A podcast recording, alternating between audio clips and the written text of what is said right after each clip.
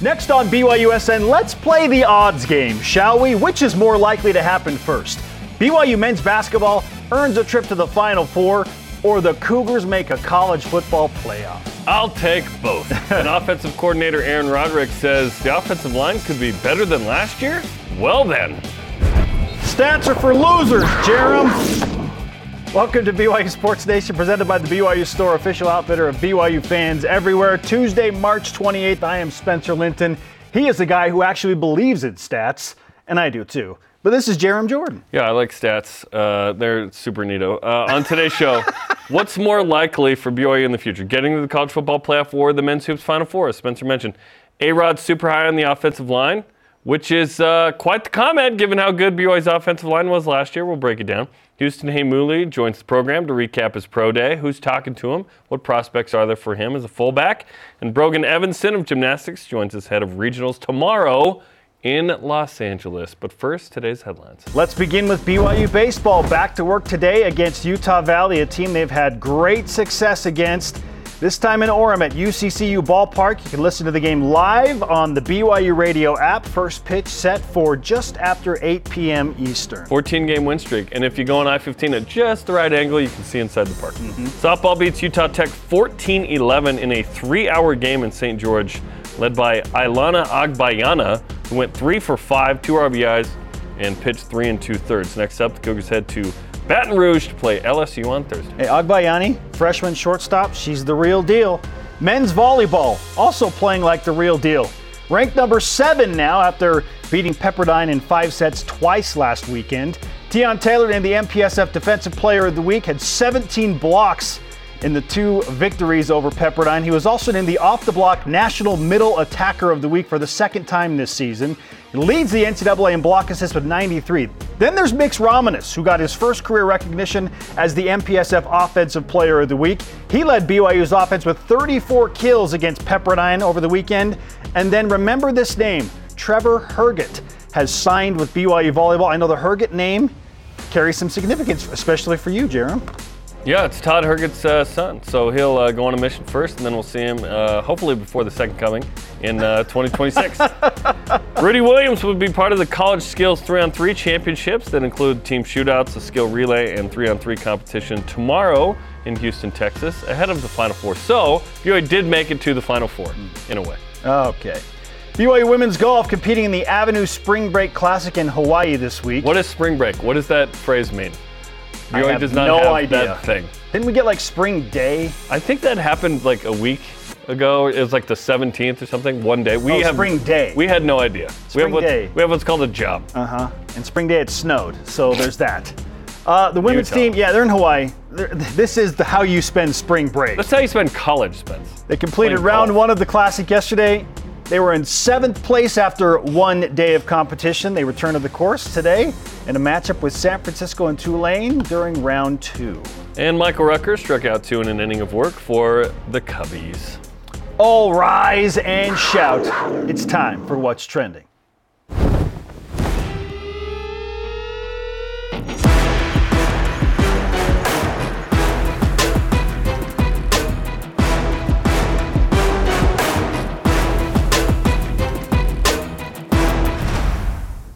What's trending presented by Bodyguards Protection for a Life Worth Living. Learn more at bodyguards.com. Yeah, we're playing the odds game today, and we want you to take a side here because, and I should note, BYU men's basketball still holds the amazing, dubious honor of being the men's basketball program with the most NCAA tournament appearances and zero Final Fours. Which is more likely to happen first, Jarom? BYU basketball finally figures it out or gets a desirable path, has the ball bounced their way, a la San Diego State, and they get to a Final Four, or BYU football makes a college football playoff, whatever the playoff will look like in the future. Yeah, we believe that will be 12 teams coming up, uh, you know, in what, 25 or 26. Um, it is the college football playoff. Uh, men's basketball has had a ton of success here one of the most uh, victorious programs in NCAA history.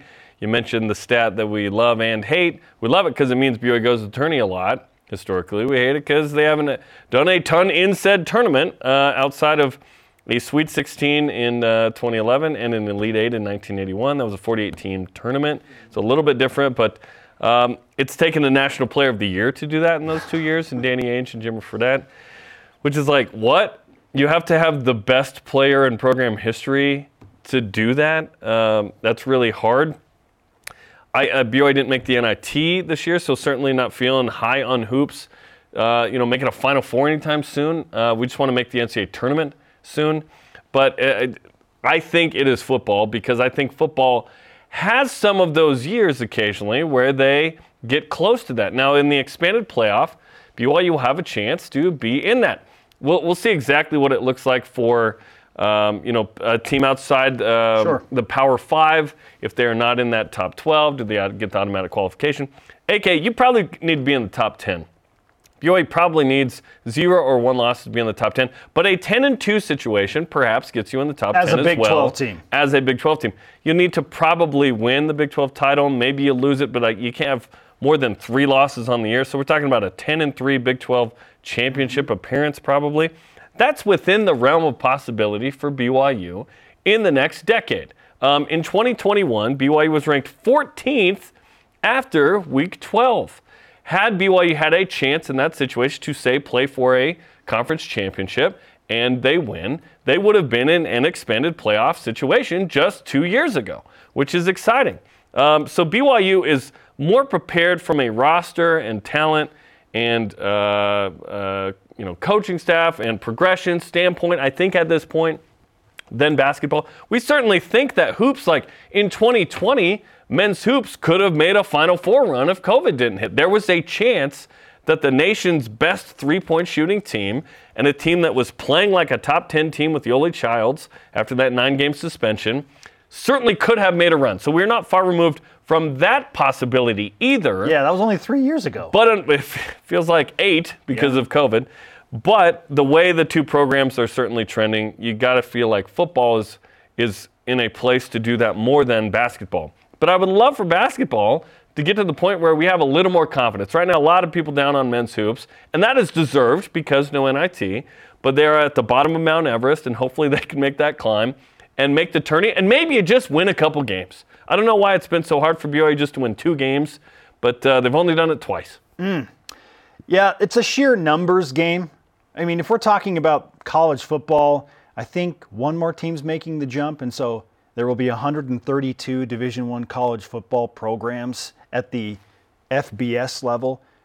If 12 are going to make the college football playoff, the percentages are way higher of putting together a team that's going to fit into that metric compared to four teams out of 351 Division 1 men's basketball teams. But So should we say Sweet 16? It's been that hard for BYU. Elite Eight. it's just the next step, right? Like BYU's been to an Elite 8, so it's like, well, the final four Well, is 42 years ago. it's it's the Is it the next step? Like the next step's making the NCAA. Yeah, in the right? blue goggled reality, the final four is the next step. Just like the college football Blue playoff. goggle and reality cannot go together. I'm sorry. that phrase did not the blue compute. goggled, the, the blue goggled metaverse. that, that did not make sense to me. Whatever. Those teams Okay. don't coincide. Oxymoron, if there ever were one. Hey, Moron. I will say this. I mean, yes, numbers, just sheer Yeah. numbers. It's Sure. easy. It's going to be easier to make the college football playoff. But within the game of basketball, year after year, there, I, I tried hard to think. Okay, what's the case for basketball? Is there any case that basketball could be the answer? And I only settled on one thing. I did the Doctor Strange thing, and I'm like, "Hmm, okay, let's compute all these different They need to things. be. There had to be more than 14 million possibilities, by the way. That it should have been like 14 trillion when you brought that up. there is more fluke variation in the NCAA tournament. Way more Basketball is different than football. than football. Yeah. And that's the case for basketball. And I'm going to use San Diego State as the example. San Diego State as a five seed this year. They draw Charleston. Tough game. They beat Charleston, but then they have the benefit of taking on a Furman team that upsets Virginia and has nothing left in the tank. And the Aztecs beat them with physicality and defense, and they're in the Sweet 16 just like that. Congratulations, you beat a 12 and you beat a 13, Well, and now you're in the on. Sweet 16. We can't make fun of that too much because I'm when, not saying the BYU didn't do it against a Jimmer 14 Fredette, and 11. Jimmer Fredette did it 14 and 11. 14 and 11. Wasn't like that was a hard road. Same deal. Yeah. That's my, you're making my point for me. Yeah. Like it took favorable matchups and a high seed for BYU to do this. Now this we think that point. BYU could have beat the seven. It was Okay. St. John's that year. fluke variation, the six seed. The six, St. John's. How does Alabama, a one seed, shoot three for 27 from the three point line? And San Diego State just so happens to be the team that they shoot three for 27 from the three point line against. This is the fluke variation. Yeah. Creighton follows that up with a 2 for 17 performance from the three point line, and San Diego State s- escapes. They sneak by shooting 37% as a team for the entire game, and you're in the final four. There's just more of that. That's the case for basketball is can you get favorable matchups? Can you get a team to play poorly against you on the right night and now you're a 5 seed or you're Florida Atlantic, Jarom. They didn't have to play Purdue. They played Fairleigh Dickinson. Beat a good Memphis team, played Fairleigh Dickinson, and they're in the Sweet 16, and now they're into the Final Four. So there's just more of that. That's the case for basketball, but I still think, man, the percentages favor college football, and because of the state of the program where BYU is right now, that one feels like it'll happen first. Topic two: Offensive coordinator Aaron Roderick has been high on the offensive line this uh, spring. He told the media the following earlier in spring ball: "We are more athletic this year than we were last year. We are no longer. We are longer, bigger. Uh, we. I feel really confident that we are going to improve at O line this year. I thought our guys played well at O line last year. Not that they didn't. We ran the heck out of the ball. We didn't give up very many sacks. The O line was good, but we're going to be even better this year. And I feel really confident saying that." End quote. Wow. Does the offensive line really have a chance of being better than last year? How do you beat being number one in pass blocking and You protection? literally cannot. you can do it again. Okay. And you still had the number 12 rushing attack. That's the most underrated number about blocking. last year, besides Chris Brooks being 6.3 yards per carry, by the way. Yeah. Let me qualify. that. 6.3. You had the number 12 run blocking offensive line according to Pro Football Focus. Like those numbers are super impressive. To me, that's the greatest offensive line BYU's ever had, based on those two numbers. Did they You're going to have three NFL guys eventually? So did this team just super underperform based on what the offensive line was? I think on third down they did. Yes. Because they, that- okay, yes. I can quantify this. That's Thanks where to Greg we, Wrubell that's for where giving we me need to some go access. is third and fourth down conversions. Okay, Greg, Greg and his and his homies have put together the numbers, um, which I did not. So thanks to them. BYU. It's, okay, this sounds good, right? Sixty-two percent overall on third and short. That is third and three or shorter. Okay. I think it needs to be seventy-five or eighty percent on third and short. I think it needs to be that high. So on third and one, BYU missed five times. You're gonna miss sometimes, but five times feels like a lot. Third and two missed four times. Third and three, that one's tough. Seven of fourteen. You need to be better there. Chris Brooks, uh, three of eight on third and, and three or fewer rushing. If BYU is in, you know, converts a few of those, ECU, Notre Dame, 10 win team. 10 win team. So uh, when you look at the offensive line specifically, I love that Aaron is saying this. I want to believe it. It's hard for me to believe it because BYU had Blake Freeland and Clark Barrington on that line as well. and Kingsley Suamataia. Kingsley's back. I'm talking guys that aren't going to be on that line, right? And Harris LaChance. You lose those three dudes. Uh, two of those three, and maybe Harris too, are probably are NFL guys.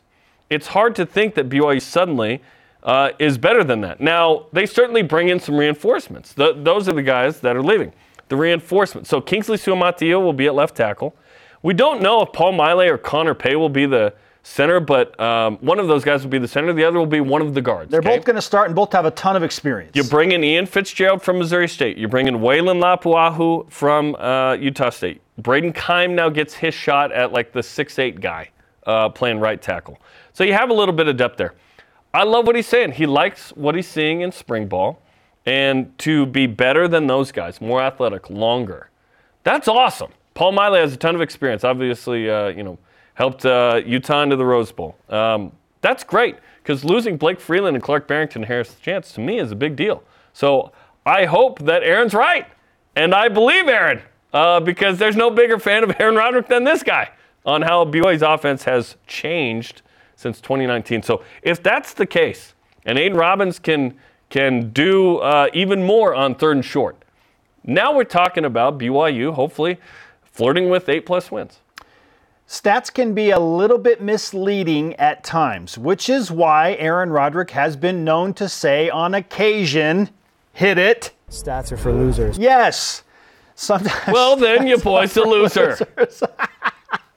Stats are for losers. They validate information. Yes. It's not everything, but it's certainly something. So BYU, while they did have the top rated grade in pass blocking, Does he just not like those? Number 12 then? in He doesn't agree with rushing. those, I guess?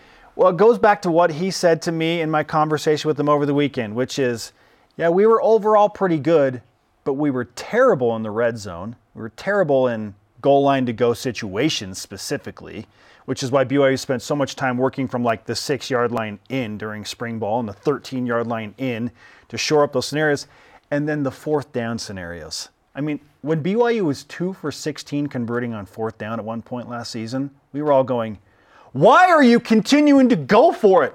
Punt it. Try a field goal. Well, well, that wasn't goal- working well either. goals weren't working, yeah. What do you do? So Punt from the goal line now. he's thinking about those things. He's converting on third and fourth and short, and the offensive line plays a big part of that. But the Yeah. running game, I mean, there are a lot of moving parts there. So while these are great numbers, he's really bothered by what BYU did on third and fourth down, and that, and that Yeah. obviously is where they feel like they can be better with the offensive line, and then those goal line to go situations. This is BYU. We're very concerned about conversion we should on be. and off the field. We should be Let's in, go. in many ways. Come on now. Our question of the day. Back to the odds game. What is more likely to happen first? BYU basketball makes a Final Four run, One day. or BYU football makes the college football playoff? You've heard the cases for both.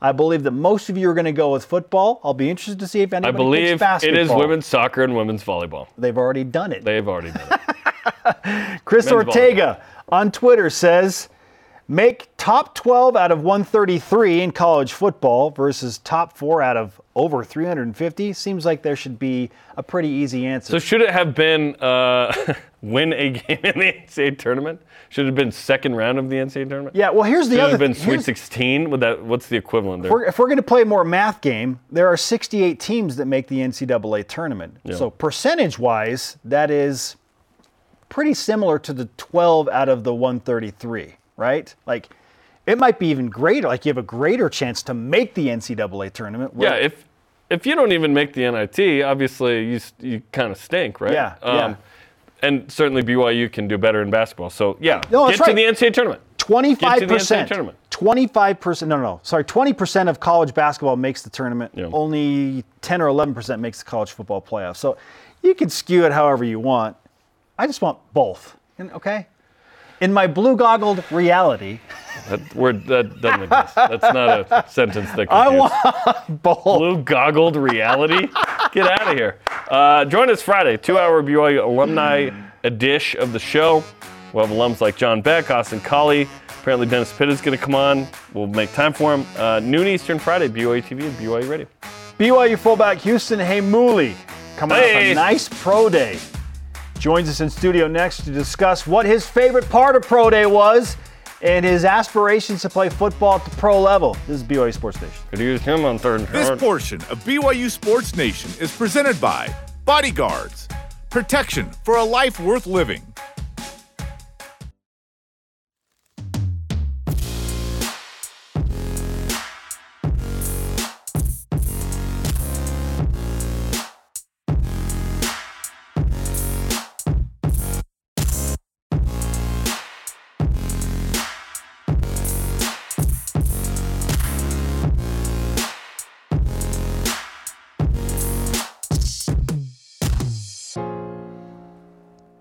Live in Studio B. This is BYU Sports Nation on a Tuesday. Great images from Houston Heimuli, specifically at his NFL Pro Day. And yeah, it's time to welcome in the now former BYU fullback to Studio B and the Cougar Council Room. Welcome, Houston. Thanks for having me back. I'm not sure if you want me back for a third time, so I appreciate you having me. Hey, we had you on the, the week that the Final Four is in Houston, uh, which I think is appropriate as well. By the way, thanks to your brother Hema who works here, who brought uh, you know some nice helmet display. We got the Locke, we got the Houston. We, we just need Uncle Hema's uh, helmet. That's the only thing that's missing. What's wild about this is your dad wore this. He wore this helmet in a game. Oh, that's game one. That's game That's a game worn. one. oh, yeah. okay. It's not So for is the- display only. Still has the metal bar in the middle too. You know that's old school. He has that big old helmet, and you, that's what they wore back in the day, man. It's crazy. It's just a sheet of plastic.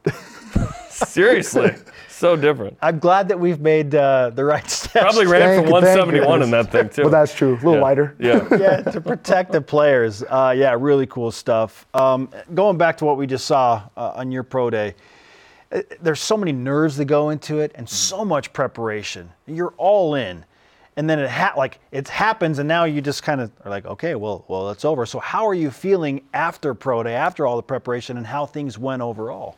Yeah, um, post pro day, of course, is just relief because you spent all these months training. You the day of, you're like a nervous wreck. Like days before, you're kind of not sleeping very well. You're trying to get yourself in the zone. So afterwards, you feel great. Um, and as for pro day, um, it's kind of like I let the chips fall where they may. You know, I had I worked all all I could, and then what happened happened. You know, some things I wish were better. Um, I'm very great and surprised happened. Uh, so it's a mixed bag of feelings for pro day. But overall, I, I think it went great.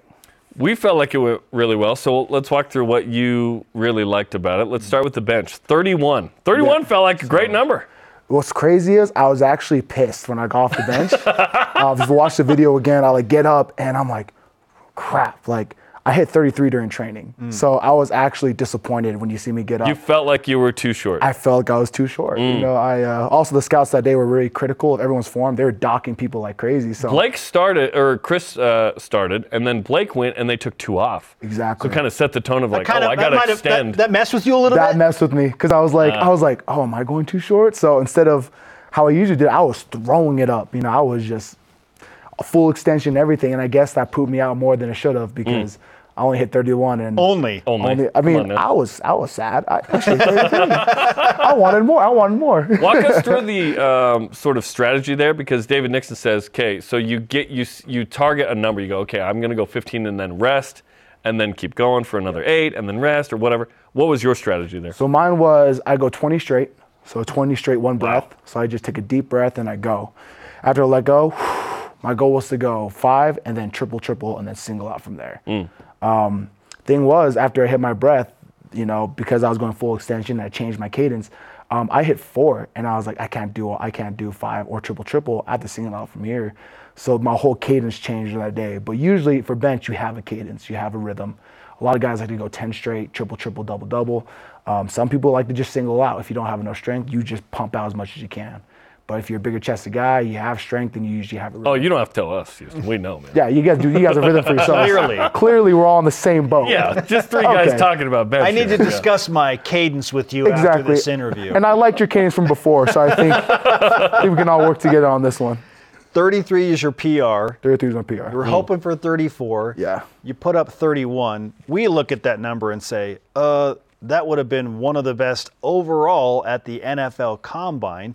So while you're critical of yourself, I mean, when you step back and look at that number, are you feeling better about it now, or are you still bothered? For sure, I feel better about it. You know, I, you know, people are like, "Oh, good job." You know, this is like fifth overall, yada yada. And I was like, "Oh, it's great," but I could have been one, or it could have been higher than that. You know, it's you don't want to leave anything on the table, so that's kind of why I was I was a little a little perturbed.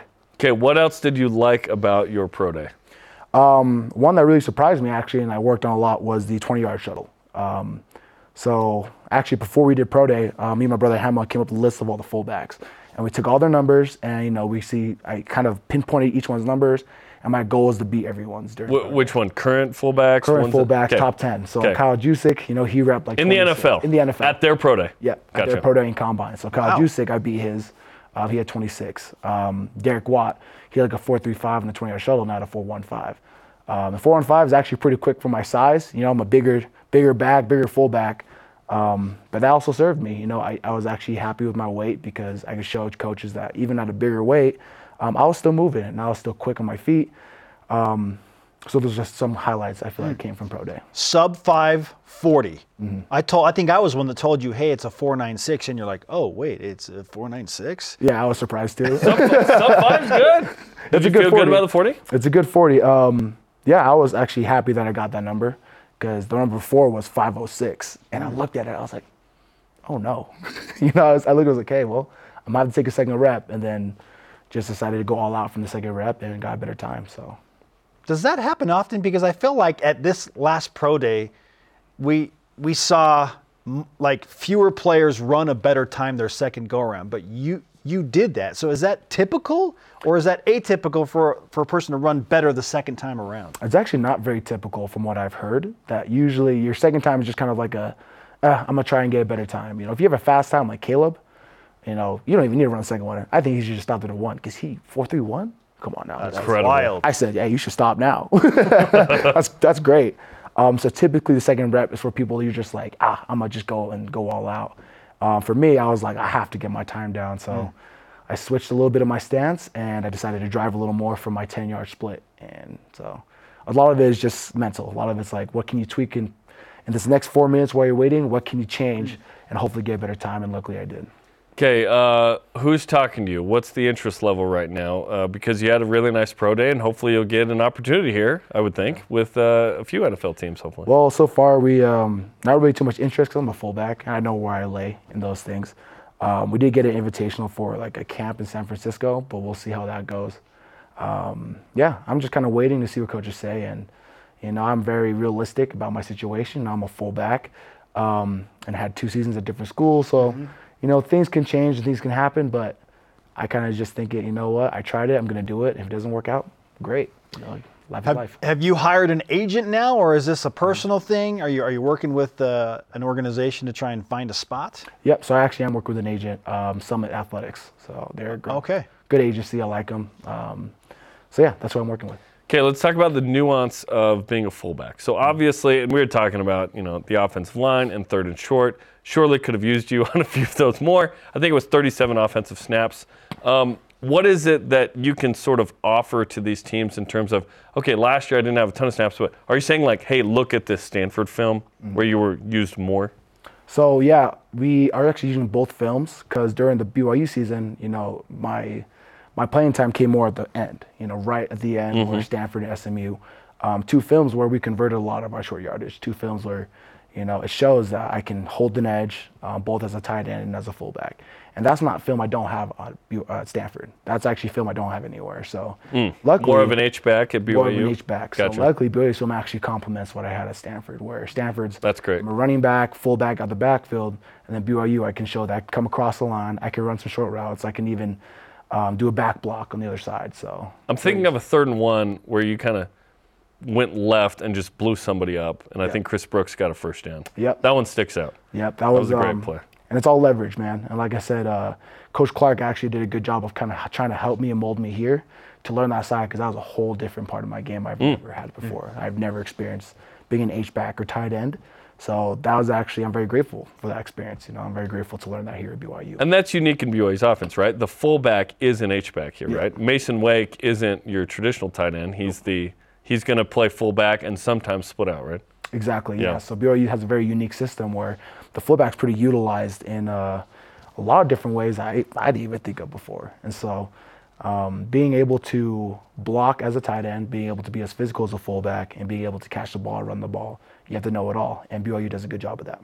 Houston Heimuli, BYU fullback, is with us on BYU Sports Nation, wrapping up his pro day and the numbers there and hoping for an opportunity. How open are you to these new budding leagues like the USFL and the XFL and arena football? Like, are you open to that or is it strictly NFL? Or, and if it doesn't happen there, I'm just going to move on with my life? Um, I'm actually pretty open to, especially the new leagues of USFL, XFL. They're uh, actually pre- expanding pretty rapidly. They are gaining a lot of popularity and traction, um, and also the contracts are pretty good for, you know, spring leagues. So I'm pretty open to those leagues as well. I actually want you on the Utah Warriors rugby team. That's just me. that's, that's just me. That's too much running for me. Rugby takes a ton of running. That's It's a lot of running. Well, congrats on the pro day, and uh, best of luck with everything. Obviously, we're uh, super interested in in uh, hopefully a mini camp invite, if not better. Yep. So let us know, man. Of course. Appreciate Okay. y'all. All right, Houston Heimuli with us on BYU Sports Nation. We absolutely will follow his journey and all of the Cougars' journeys as they try and take on the pro football level. And this year's team going to play this week at 5 Eastern Time at LaVell Edwards Stadium in the spring scrimmage. This is going to be fun to watch. We're going to watch practice. It's going to be fun to see the uh, guys at LaVell Edwards Stadium as the Cougars roll out new quarterback, new defense. It's going to be awesome. We know of at least four NFL teams that have made it somewhat public of their interest in Jaren Hall. We'll lay out the four and decide which would be the best fit for Jaren based on that quartet after this on BYU Sports Nation. I have one I'm especially excited. BYU Sports Nation is presented by The BYU Store, official outfitter of BYU fans everywhere. Welcome back to BYU Sports Nation. You can follow the show on social media Facebook, Instagram, Twitter, YouTube, and TikTok. Here's Jarom. I am Spencer. It's time to whip it. Cougar Whip Round presented by Maersk, your e-commerce logistics shipping partner. The San Joaquin Valley Sun reports the Big 12 has shown interest in Fresno State as an expansion candidate. Would you like Fresno State in the Big 12? No, straight up. No, I have no interest in having Fresno State join the Big 12. Steve Cleveland could represent represent the Bulldogs. This is nothing.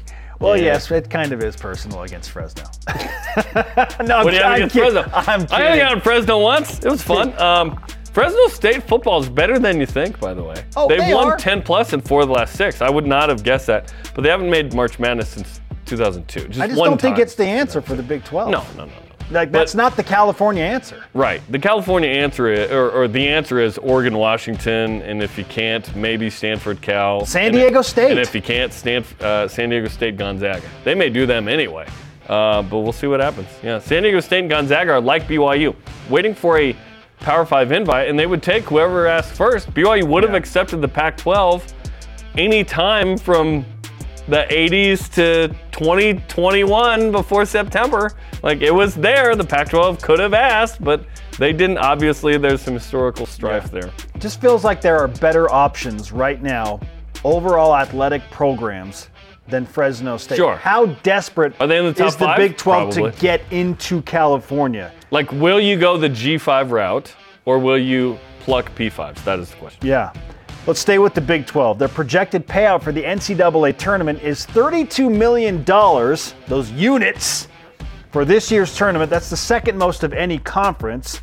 It's seven teams get in out of the 10, which was the highest percentage of any conference. How much money do you expect BYU to get from the NCAA tournament each year when they join the Big 12? So we're clear 32, it's not 32 per team, that's 32 total, right? So it's three 16 po- games. It would be times $3.2 two. million dollars per team based on the 10 team conference right yes. now. So for every game you play, that's a unit that gets divided among all the teams equally. So uh, this year, 16 games, two mil, about two mil per unit, 32 mil. That's how you get the number. 14 schools next year. Eh, you had Houston in there. You're hoping you get seven or eight again. Um, you know, it's going to go down to about two points something per school next year, since you have 14 teams in the league. Yeah, and I know there are some of you that are thinking, well, what if the Big 12 just gets like 10 teams in? And it's like, uh, Well, eight or like nine would be. teams in matters, but it's games played total. So like what Gonzaga was doing was they, if they go to a Final Four and the championship game, they were getting six units. Ton of money for the conference. Think about it. The Big 12 got 16 as a league. Now, I'm learning some things about how these units work. Uh, spread out over, like, five Yes, years there's and- there's some yeah. retroactive play there, Oh, yeah. right? Yeah, the money comes in for like up to five years. Well, typically in contracts, that's how it works. yeah, so it's interesting. It's not all at It's once. not just like, Yeah. hey, hey, 3.2 million right now. Right. Like this is it's spread out and it, it, it comes for a number of years. Yeah. All right. BYU men's volleyball moved up a spot to number seven in the AVCA poll. Will they move up any higher this season? It's going to be tough. I know they beat UC Irvine once this year, and they're the number six team still, I believe. So yes, BYU one and five, Irvine one and three. it's going to take some shuffling up above, meaning teams lose. Uh, maybe BYU gets that second seed in the MPSF, and they stay perfect at home, and they can, you know, upset somebody in the MPSF tournament to get to number five or number six uh, in the poll after the fact. But I feel like this is pretty much the top of the mountain for BYU. It's going to be tough to climb higher. Nice try. It is not. Uh, UC Irvine at Hawaii next week. Uh, BYU's going to win two, Two versus USC Okay. and have a bye. Irvine's going to lose to Hawaii, and then BYU will be ranked sixth. So you think even though it's Hawaii though, so is UC Irvine going to be punished for losing to yeah, they'll lose twice. BYU will have won twice and sit on a bye, and BYU move up one. even though they split head to head? And will- you and Hawaii's a better Ye- team than yes. what BYU beat at home. Yes, but BYU's hotter at this point. It's, Okay. To me, it's about right now, and all things won't be equal. They will have lost twice, and BYU will have won, uh, you know, several in a row. I would love it. I would love to see BYU won six of eight. six. They're going to come in real hot to Hey, that spot and go I- up two six. And if Grand Canyon loses two to UCLA is on, and is on the fritz as well, there's a chance BYU gets the top five. Woo! Wow. BYU can finish super hot at the Top end of the regular five season. team. That would be something. Depends if Grand Canyon falls down here. That would that would can be get past something. Irvine, no problem. All right, on to the NFL draft conversation. Reportedly, the Minnesota Vikings, Detroit Lions, Indianapolis Colts. I've been saying that for months, known about that one for a while, courtesy of John Beck, and the Seattle Seahawks. Yeah. Are all interested in quarterback Jaren Hall. Uh, Jarom, which of these teams would you like to see Jaren Hall end up with? Uh, the Seahawks. Uh, so Geno Smith's on a new three-year deal. He's the guy. Drew Lock was just signed last week on a one-year deal, so he's expendable after this year. Um, okay, Colts is interesting. Do they go after Lamar Jackson, who requested a trade? Hmm. Um, they have the number four pick. Certainly, if I, I don't want Jaren to go to the Colts because certainly they could get a free agent or they could just pick at number four. Though I like him in blue and white. Sure. Vi- Vikings, Kirk Cousins, Nick Mullens. Uh, you know, Kirk's not the long-term answer there. Jared Goff's not the long-term answer with the Lions. So he, I, I would prefer he not go to Detroit, but certainly Indianapolis feels like they're ready to win, but it feels crowded there. Seahawks after Geno feels like a great spot. That would be great. See, I feel like the Vikings are the best spot for him. I don't know what's going to happen behind Kirk Cousins. Like, it's a Yeah, volatile. they have. Jared They- Sudfeld. Yeah. Whatever. So if if he could go to an established team that is a perennial playoff contender and he can learn from Not Lions then. a veteran, then it's the Minnesota Vikings. Then not Jets. I feel like the Vikings are the most stable of those teams right now, just from an overall program standpoint, overall franchise standpoint. Like I like the idea of Jaren being behind a veteran Yeah. Kirk Cousins Sure. and learning That's- that way. We don't want the Zach Wilson situation where it's like, oh, you're with a crappy team who doesn't develop you and young coach. No, we don't want that. You get thrown into the fire and typically it doesn't work out. Put him in Minnesota. The idea of Jaren Hall eventually throwing a pass to Justin Jefferson is a lot of That, fun. that's great. We heard about Daniel and the Lions, then that worked out. You know what we didn't hear about? All the people got eaten by the Lions. We did not hear about those guys. Andy Reid keeps the tradition alive wearing a Hawaiian shirt to the annual NFL Coaches Group photo. Mm-hmm. How would you rate his Hawaiian shirt game? top of the league. Come on. Is there, Is there any competition? Is there anybody better than Andy Reid in his NFL circles at rocking and representing the Tommy Bahama Hawaiian shirt? I mean, he, he plugged it when we interviewed him on the show, right? you know, you get to this point, you're you're glad you wake up the next day, right? I mean, that's uh, you put your Tommy Bahama on and you roll, man. So One of my favorite quotes all time in Andy- BYU Sports Station Like history. a mix of Optimus Prime and Tommy Bahama. I'm just happy to wake up at this point. You put Yeah. your Tommy Bahama on and No, you he- roll. he's chilling. I love it. Anti-establishment. Everyone looks this way. I dress this way. He's top of the game. Yep. All right, the Netherlands beat Gibraltar 3 0 yesterday I learned a lot about Gibraltar this morning. Mm-hmm. in a Euro qualifier, recording 51 shots, Jarom. 12 on target. They held 87% of the possession, What happened to the other 30? 19 corners to Yeah. none for Gibraltar. What is the BYU sports equivalent of this, and why is it probably BYU's football's 59 0 win over UCLA? Yes, it is. to is. go That's one of the great. We just wanted an excuse to show highlights of that game. It's one of the greatest games in BYU history because we don't even have footage. I don't even know what we're Versus doing. didn't deliver. Versus Uh, didn't deliver. Gibra- yeah, we went to go get it from Versus. They said we don't even. We don't it. exist anymore. We don't exist. uh, Gibraltar is a tiny country, like south in like southwest Spain. That's like 30,000 people. Tiny. Anyway, that day was so fun. It was Rick Neuheisel. It was Norm Chow as the OC. It was like, hey, welcome back, Sprava. Oh, sorry it was this bad, but it was like Max Hall and Austin Collie and Dennis and Harvey, and it was like, oh man, the quest for perfection's like super alive at 3 and 0 right now. It was a great day. Yeah. Great day. Let me use my Bill Walton voice for this. Has there ever been a more dominant victory over the Bruins than a 59 0 drubbing? It was a drubbing, dude. It was like I was trying to think right. of like what what's a more notable, just incredible over a program like that, like that. Never. That in any sport, that's the best ever. It's amazing. I mean, BYU in basketball in 1981 did it to UCLA as well, Yes. but not like 23 is not 59 nothing in football. 59 In basketball, you'd have to win by at least 59. I mean, that's crazy. BYU men's volleyball looks to take down UCLA's rival USC coming into town Thursday and Friday, both 9 Eastern, both on BYU TV. When Ty Detmer beat Utah 70 to 31, that was pretty good too. But 31 points allowed. Come on. It was 49 to nothing at one point. Now, if it was 70 to nothing, yeah. Up next, BYU gymnastics coach Brogan Evanson joins us to preview NCAA regionals. Dude, she's a mastermind of the floor routines. We're going to dive into that next. This is BYU Sports Nation. This portion of BYU Sports Nation is presented by Maersk, your e commerce logistics shipping partner.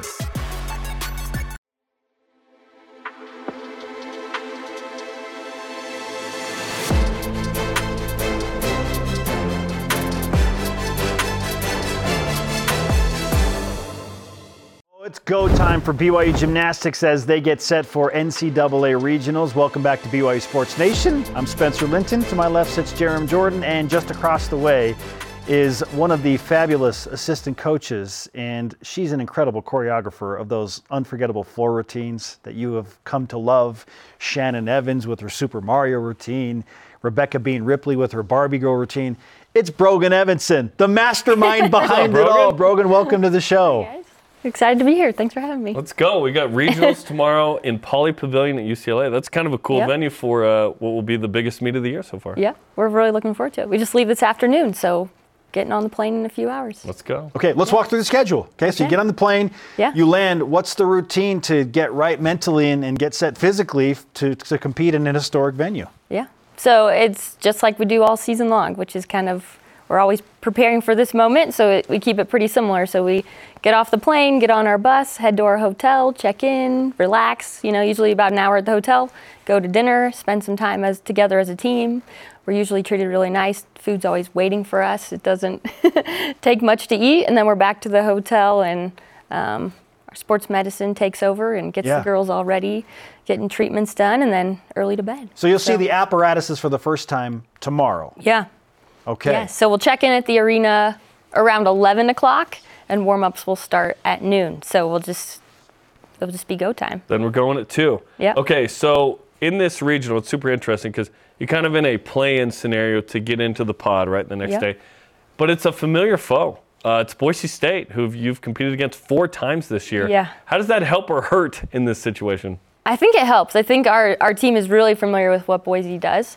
Um, I think we started the season kind of getting our feet wet, and then we've built and built and built. And so the last two interactions that we've had with Boise have been like really strong for our team to build confidence, especially at the conference championships. Yeah. And Boise was right there the whole time, but we know they're athletes, and we know that if we put our best foot forward, uh, we can do great.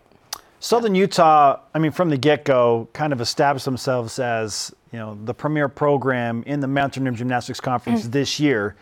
But there was a lot of fluctuating between you and Boise State and Utah State. So to Yeah. finish second, Yeah. what does that do for your team, confidence-wise, moving forward into this unique head-to-head showdown? Yeah, uh, you know, in gymnastics, it's like at the end of the day, the score is what matters. And so, SUU, kudos to them. They've had an amazing season. I'm just, you know, they're they're friends of ours. Of course, we see Yeah. them all the time. We know their staff. We know a lot of their athletes. So they had a great year, and congratulations. You know, um, but in terms of our team, I feel like we were hot at, at conference. Um, we were, you know, coaching our athletes up to like be mentally focused, do what you practice, and I feel like they did that. You know, we still had some mistakes, so Sure. we know we can build better on that score. But it was a high score for us for this year, and the girls are pretty hungry. So when I go into practice the last week and a day, I'm like, this, these these girls are ready. It's good, the Like vibe's they good. are they are ready. And they work yeah. crazy hard. Like everybody's working hard at BYU, but you, you guys work crazy hard, um, which which Yeah. we see in person. Okay, the floor choreography, as Spencer mentioned. Obviously, you are going for high scores, but there's sort of a viral nature the last couple years to a few of these. How validating is that when like people really enjoy what you've choreographed? Well, I enjoy my job more when we're doing fun stuff like that, right? So, I mean, I, I think like floor in NCAA gymnastics is just an awesome opportunity. I mean, they're great athletes, and I get to see every day they have amazing personalities. And so, what I have fun doing is kind of matching mm. who they are with their music and with their style. And then I think that's what's fun about it for the fan or for the crowd or even for the judge is like they get to see who this girl is like through their expression and through mm. their performance. And then, you know, when when our, our athletes get the feedback from the fans like we love watching this, then Yeah. that just makes them better and better. Is So- it the most creative element in NCAA sports? Because I, I mean, like Yeah. the way I Yes. dribble a ball, or the way I tackle someone, the way I hit a volley. I'm trying to think, like, you know, the- What's the- more creative? what's than more that? creative than Right. the floor Thank in you. I would gymnastics? go with that. Probably nothing. I don't think so. I think it tops it. I think that's why it gets so much attention, right? Yes. Because it's enjoyable. It's so unique, um, and it's it's essentially dancing with muscular, uh, you know, amazingness, uh, which is awesome. With, with this group and this moment tomorrow in Poly Pavilion at two, well, you you said, hey, we're ready for this. We're ready for this. What is it that this team is sort of uh, built towards in this moment of like the season high recently, and now, okay, Yeah. this is our moment. Yeah, I mean, I, I coach vault and floor specifically. So we're controlling our thoughts. What are we thinking about? What are we going after? And it doesn't have to be more than you do because what you do is already great. So it's being in the moment and what you think affects kind of how you act and how you perform and how you affect your team. The sports And psychology it's- element of it, Yeah. yeah. and so it's one routine after another, one athlete at a time, one skill at a time, and just doing like what you already do so well. We got to dial that down because we're always like three segments at a time. We need to sh- trim that down to just Focus. this segment. just this segment. You mentioned you coach the vault as well, Mm-hmm. and for what it's worth, I believe that this still holds true. The vault score of 49.375 is the highest score of any of the events this year, and you did it late in the season. So Yeah. your teams are showing up at the right time. Yeah, our, I'm, our vault team has stuck more landings this season than than I can remember from even past seasons combined. Fantastic. So they have really dialed in on like their awareness and how how to you know capture the last moment, which is that stick. Outstanding. Awesome. Yeah. All right, let's give you some BYU Sports Nation karma so you can take Yeah, it good back luck to all the women Thank and you, you. can take care of business against Boise State and get into that 14 pod. Appreciate it. All right. I'll take it. Thanks, Brogan. Thanks, you guys. Okay, check out BYU Baseball tonight on the BYU Radio app, 8 Eastern Time, as BYU takes on Utah Valley. Cougs have won 14 in a row, including uh, a couple of weeks ago against the Wolverines. We've got so many options today for our rise and shout out. Who gets it? Stick around. This is BYU Sports Nation. BYU Sports Nation is presented by The BYU Store, official outfitter of BYU fans everywhere. This portion of BYU Sports Nation is presented by Mountain America, the official credit union of BYU Athletics. Caleb Hayes and BYU Still Sports fast. Nation are still fast and on demand. Uh, download the free BYU TV and BYU Radio apps, which you'll need tonight to listen to BYU Baseball. Subscribe, rate, and review the podcast as well. Our producers, in their infinite wisdom, have decided to push Top 5 Tuesday to another day this We week. We took too long in uh, the D block. But we had a great conversation with Brogan. yes. That we st- we stayed one segment at a time. We Some, that listen, segment. sometimes you have to call an audible. Yes, you do. You have a play that you think's going to work, and then you, Boo-hoo. you get into the situation. You make a plan and it didn't pan out. and you make you an adjustment. to tomorrow. That's right. Our question of the day. what is, false start for On us. And the plan was to false start. what is more likely to happen first? BYU men's basketball makes a Final Four run, or BYU football makes the college football playoff? I've done Both. The, I've done the official numbers. Nine percent of college football teams in a 12-team playoff. Nine percent would make. 9%, okay. okay. Nineteen percent of Division One men's basketball makes the NCAA tournament. Mm-hmm. So there is that. All right. Our elite voice so make the second round. from Greg Romano says, given the expanded college football playoff, I'm tempted to say it's more likely to, for BYU to make the college football playoff. Yeah, That's how I feel. However, as this year's tournament has shown, if a team can find the right pieces via the transfer portal, Then find the right pieces. a. Final Four can happen quickly and surprisingly. then find the right pieces. Today's Rise and Shout Out presented by Mountain America, the official credit union of BYU Athletics. Keon Taylor Yes. wasn't uh, recruited out of high school to BYU. More on his mission. National Middle Blocker of the Week. MPSF Defensive Player of the Week. That dude's awesome. he's a baller. And probably underappreciated. I- I feel like middle blockers in general are. Our thanks to today's guest, Houston Heimuli, another underappreciated guy, and Brandon. Brogan Evanson. For Jeremiah Spencer, shout out to Brandon Haney. Back here in the studio, Bizzle tomorrow. Go Cougs.